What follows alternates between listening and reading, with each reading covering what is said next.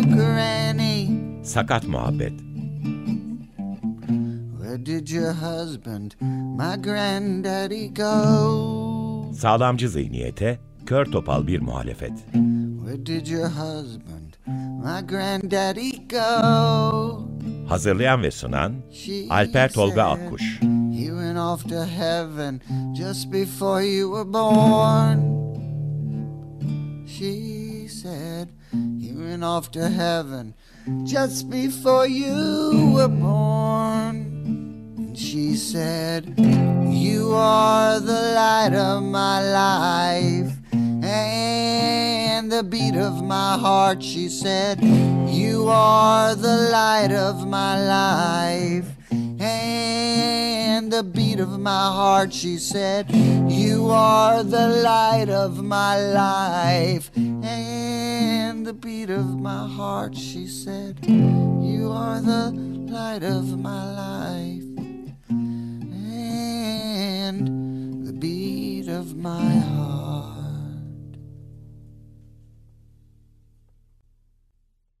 Merhaba, Açık Radyo'ya, Sakat Muhabbete, Sağlamcı Zihniyet'in kör topal muhalifine hoş geldiniz. Ben Alper Tolga Akkuş. Bugün 13 Aralık 2023 Çarşamba. Bu hafta programımızı destekleyen Zeynep Talay'a teşekkür ediyorum. Ama tabii Sakat Muhabbet'in bu yayın döneminde günü ve saati değişti. Nisa Halfon idi.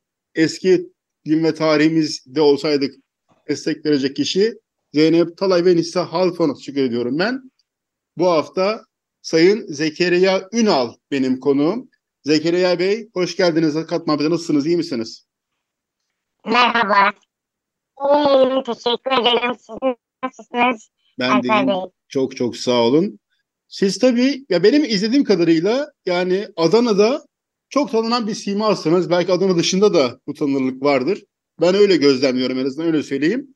Öncelikle Zekeriya Ünal'ın kim olduğunu Açık Radyo dinleyicilerine tanıtalım istiyorum.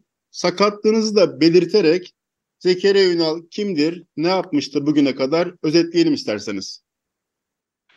Ocak 1988 doğumluyum. 35 yaşındayım. Osteogenesis imperfecta olarak bilinen Türkçe'ye cam kemik hastalığı olarak geçen bir hastalıkla doğdum.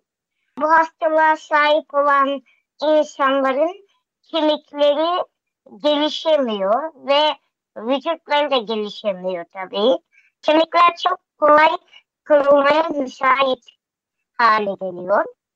Tabii benim annem babam benim doğduğum şartlarda, yıllarda bu hastalığı önceden anne karnında teşhis etmenin bir yolu yoktu. Dolayısıyla bir sürprizle karşılaştım. Çocukluğumun büyük kısmı kırıklar, kaynayan kemiklerle geçti. Ve bu dönemde ben kitap okumayla tanıştım. Yaşıtlarım gibi koşup oynayamıyordum sokaklarda. Ve ben de kitap okumayla tanıştım. E, Örgün eğitim alamadım. Hep açıktan bitirdim. Lise mezunuyum. Ve okuma bir yere kadar geldikten sonra artık ben de bir şeyler yazmalıyım yazabilmeliyim. Ürettiklerimi, tükettiklerimin yanında ben de bir şeyler üretebilmeliyim diye düşündüm. Bu sırada iş hayatım başladı, gelişti. Şu an Adana Büyükşehir Belediyesi'nde çalışıyorum. İnsan kaynakları bölümünde. Oradaki daire başkanıma ve şube müdürlerime de buradan selamlarımı göndereyim. Bir yandan çalışıyorum, bir yandan öyküler, denemeler, düz yazılar yazmaya devam ediyorum. Sinemayı çok seviyorum, edebiyatı çok seviyorum ve bu şekilde bir hayatım devam ediyor. Yani evet sahip olduğum engel zor ama e, aslında zor olan bu hastalık değil. Aslında zor olan bu hastalığa karşı engelli olma haline karşı bazı insanların gösterdikleri tutum. Hani insanların kafalarındaki ön yargıları kırabilmek aslında zor olan. Yoksa bir şekilde hastalığınıza alışıyorsunuz ve bununla yaşamaya başlıyorsunuz. Kendinizi incitmeyecek, yormayacak, hasta etmeyecek bir şekilde yaşamaya alışıyorsunuz. Yani insan engeli olmasa siz aslında kendi engelinizle barışık bir şekilde yaşıyorsunuz. Ama elimden geldiği kadar varlığımla, söylediklerimle, konuştuklarımla, yazdıklarımla elimden geldiği kadar insanların kafalarındaki tabuları yıkmaya çalışıyorum. Yani varoluşumla bunu yapmaya çalışıyorum. Yavaş yavaş başarıyorum gibi. Çünkü yani en büyük sakatlık, en büyük engel aslında zihinlerde. Böyle bu şekilde bir insan. Ya zihinlerde deyince zihinsel engellere kastettiğimiz sanılmasın. Çünkü öyle de algılanabilir. Yani aslında sosyal model vardır sakatlık modellerinde. Sosyal modelde sakatların yaşadığı sıkıntı kendi bedenlerinin eksikliği değil, toplumun ona karşı hareketinin eksikliği diye özetleyebilirim. Siz de zihinden kastında onu kastediyorsunuz değil mi? Onu da açalım da an, yanlış anlaşılma olmasın yani. Kesinlikle. Kesinlikle öyle. Evet. Şimdi tabii sizin son kitabınız çıktı. Muzaffer'in Ölüm Uykusu. Bana da gönderdiniz. Çok sağ olun. Ben Altın Koza'da sizi konuk etmek istemiştim. Orada denk olmamıştı ama siz geçen hafta bana yazdınız. Herkese de açık program Sakat Muhabbet adı üstünde. Tüm sakatları da açık. Şimdi kitabı ikinci bir bölümde konuşalım. Müzik sonrasında. 3 Aralık'ı yeni geçtik Zekeriya Bey. Siz de biraz bahsettiniz aslında sıkıntılardan. 3 Aralık Dünya Sakatlar Günü sizin için ne ifade ediyor? O gün bu sene özelinde neler yaptınız? Nelerle karşılaştınız? Çünkü bir gün düşünülüp geri kalan tüm günlerde unutulmak gibi bir sıkıntısı da var bu durumun. Ne, söylemek istersiniz bu konu hakkında? Tabii yani maalesef Dünya Engeller Günü ve engellilikle mücadele maalesef ülkemizde hak temelli olarak yapılmıyor. Engelli insanlara karşı bir lütuf, bir hediye, bir nimet şeklinde lanse edilmeye çalışılıyor yapılan bazı şeyler. Ben diyorum ki bu meseleyi hak temelli oturtmadığımız sürece hiçbir şey bitmiş değil. Yani bu bir temel bir insan hakkı. Aslında bizim istediğimiz şey ve bu hem bize zaten normal olan şey bizim de engelli, engelsiz tüm farklılıkların aynı şekilde eşit bir şekilde yaşayabilmesi zaten önemli olan şey.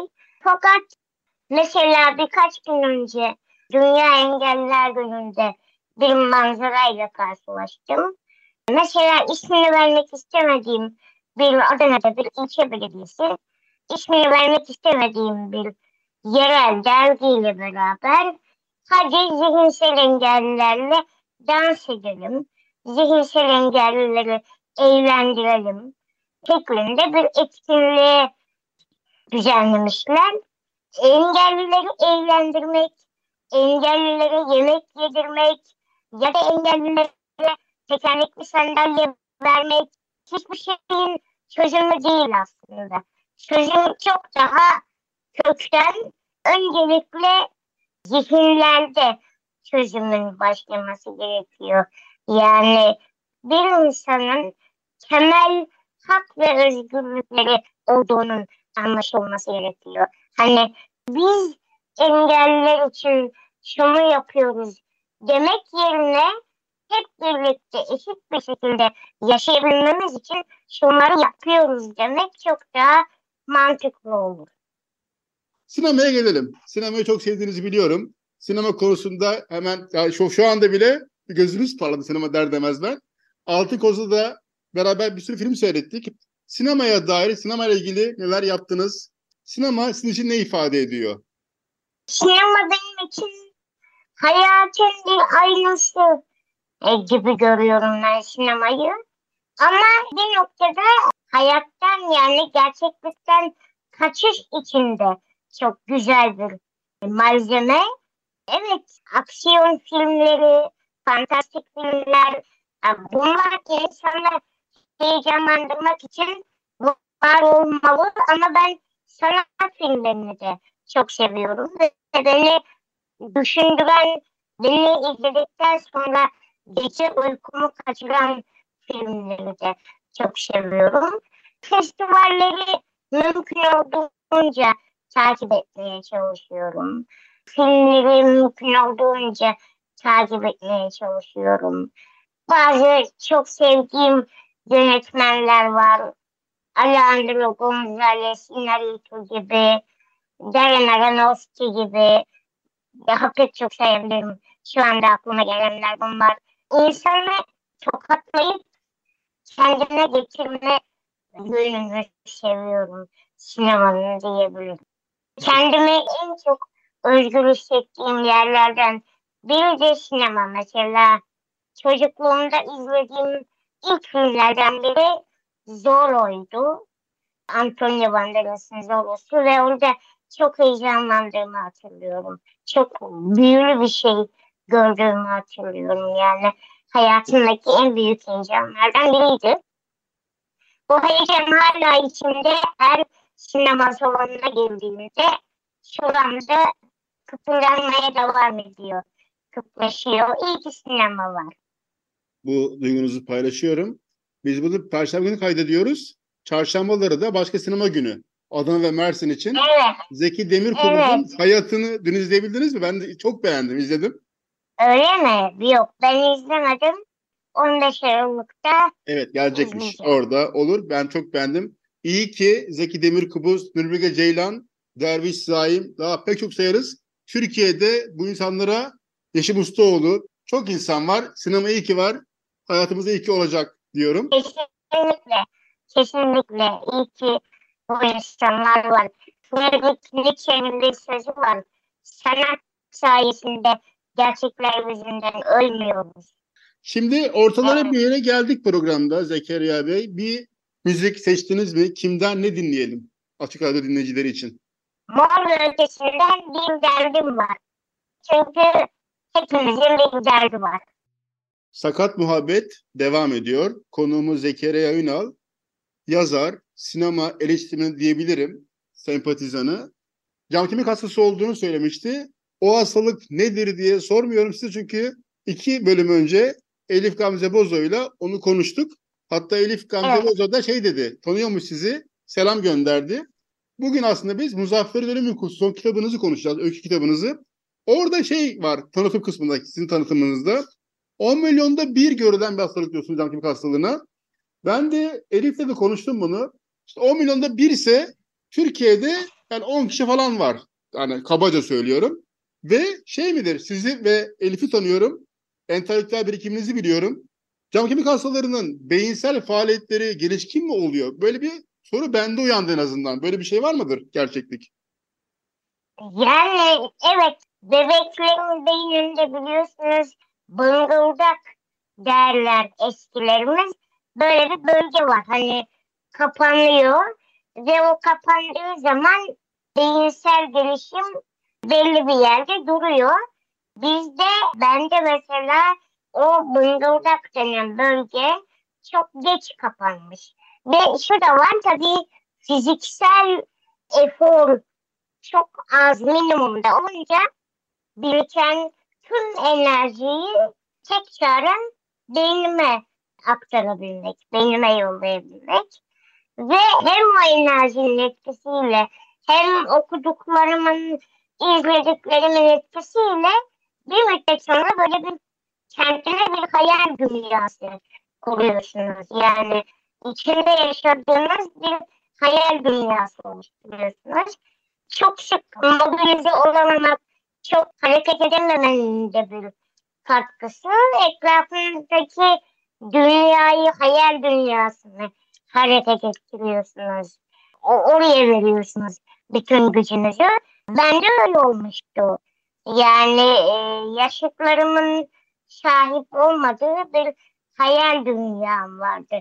Çocukken hala da mesela bir saat, iki saat boyunca duvara bakarak, sadece duvara bakarak hayaller kurabilirim. Hani gözümün önünde böyle bir sinema filmi oynatabilirim ve içinde de ben kahraman olabilirim.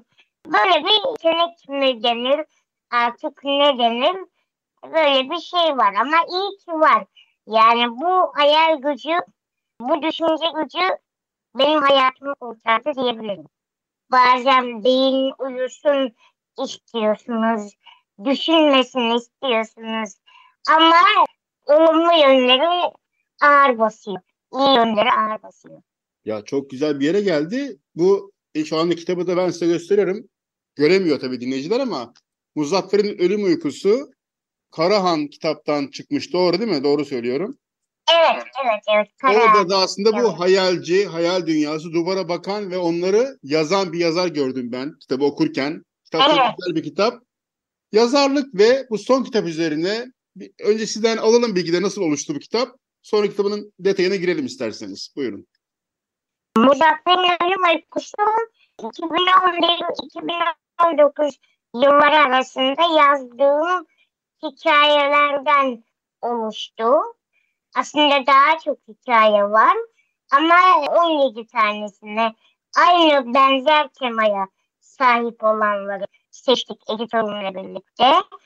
Editörüm Başar Seker'e de buradan teşekkür edeyim.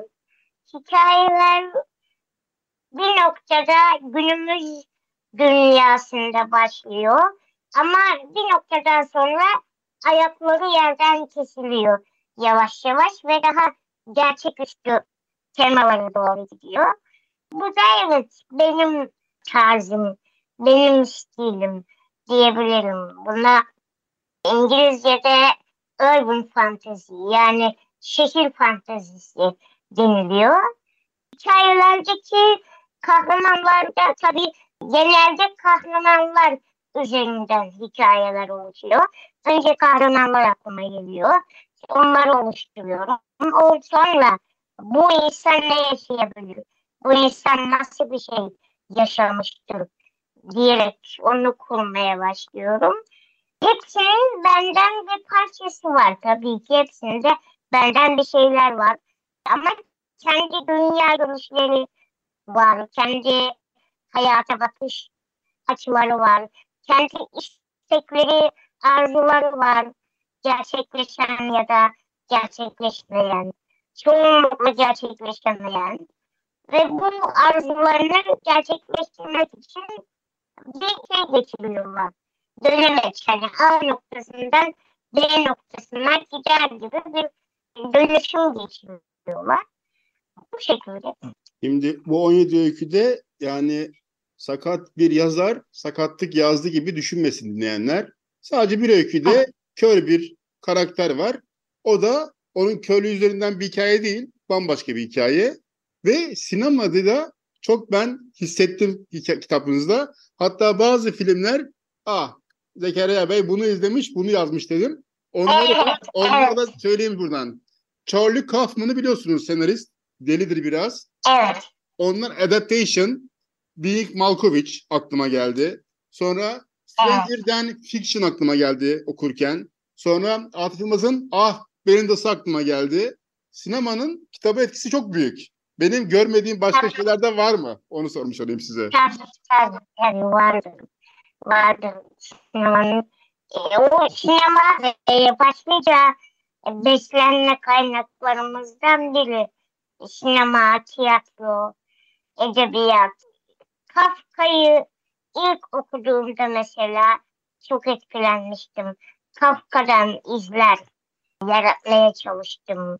Tekinsiz Kafka'nın romanlarındaki o tekinsiz ne olacağı belli olmayan her an karakterin başına bir şeyin gelebileceği o tekinsiz dünyayı yaratmak için çalıştım. Dostoyevski'den vardır etkiler, Çehov'dan vardır, Gogol'den, Gogol zaten hepsinin ustası. Hani Dostoyevski'nin de hepimiz Gogol'un paltosundan çıktık dediği usta zaten. Ondan etkiler vardır. Mutlaka okuduklarından yani en küçük hani bir bölüm izlediğim bir bölüm diziden bile bir etki vardır mı? Çünkü bunların hepsi beni ben yapan şeyler ve kitabı da kitap yapan şeyler. Onları da muzafları da muzaffer yapan benim hissettiklerim, benim düşündüklerim, benim beslendiklerimdir. Şimdi burada kadına karşı şiddet var, tüketim toplumu var, fakirlik var, zenginlik var. Ben bir ekoloji aktivistiyim. Ekoloji var. Vahşi hayvan öyküsünde tam bir Evet, ekoloji. evet. Ormanı yakan insandan kaçan kurt adam insanın hikayesi. Çok detayda vermeyelim ama okuyanlar için. Evet, Çok çok şeyler. Yüzsüz var. Dört numara. Hepsi dediğim gibi Kafka gibi. Hep hayaller. Bir öyküde yazarın kahramanı yazara işkence yaparak beni öldürme devam ettir diyor. Öyle bir öykü var. evet, Çok güzel Evet, öyküler var. evet. Yani şimdi sonları da görüyoruz programda. Bu öykülerden hangilerinde Zekeriya Ünal vardı? Ne kadar vardı? Bu biraz homojen bir durum. Yani yüzde şu kadar ben, yüzde şu kadar muzaffer diyemem örneğin. Ama mesela kitaba adını veren Muzaffer'in Ölüm Uykusu hikayesini yazdığımda ben de kendimi o yıllarda Muzaffer'in olduğu yerde konumlandırıyordum. Hani herhangi bir şey elde edememiş, mutsuz, muzaffer olamamış, zafer kazanamamış şeklinde konumlandırıyordum. Ama hayatta büyük zaferler ya da büyük çıkışlar hayat öyle bir şey değil aslında. Daha küçük zaferler, daha küçük çıkışlar var. Yani örneğin Muzaffer'de benden çok şey vardı. Şey, Bende de ondan çok şey vardı. Yüzsüz öyküsü Evet. Gezi protestosu hemen aklıma geldi. Hatta Evet, MTV evet. önündeki protesto aklıma geldi. Belki birebir de odur. Evet, O aklıma geldi onu söyleyeyim. Peki bu kitabı evet. Muzaffer Uykusu'nu edinmek isteyenler nasıl edinebilirler? Kitapyurdu.com'da şu anda satışta. Aynı zamanda Karahan Kitabevi'nin kendi internet sitesinde de satışta. Satışta olduğu başka kitap satılan internet siteleri daha var. Adana'da ya da çevrede yaşıyorlarsa Karahan Kitabevi'nden temin edebilirler. Ya da benden isterler ben onlara imzalı gönderirim. Zeki bir konsept adresiniz. Zeki bir konseptten bakarlarsa yazarlarsa alırlar. Evet. Zekeriya Ünal'dı bu hafta konuğumuz. Kendisiyle son kitabı Muzaffer'in Ölüm Uykusu'nu konuştuk. Çok teşekkür ederim tekrar konuk olduğunuz ve tanışmış olduk böylece. Bundan sonra da her türlü öneri katkınızı bekliyorum. Son olarak neler söylemek istersiniz açık dinleyicilerine programın sonuna gelmişken? Kitaptaki karakterler Muzaffer, Dila ve diğerleri bu zamana kadar hep benim kafamın içinde yaşadılar. Hep benim misafirlerimdi, benim çocuklarımdı. Artık bu kitapla birlikte sanki onları dünyaya, vahşi doğaya bırakmış gibi hissediyorum. Onları okuyucularıma emanet ediyorum. Artık e, bundan sonra artık onlarda yaşamaya, onların zihinlerinde yaşamaya devam etsinler istiyorum. Herkesi de tüm edebiyat severleri de e, benim kahramanlarımla tanışmaya davet ediyorum.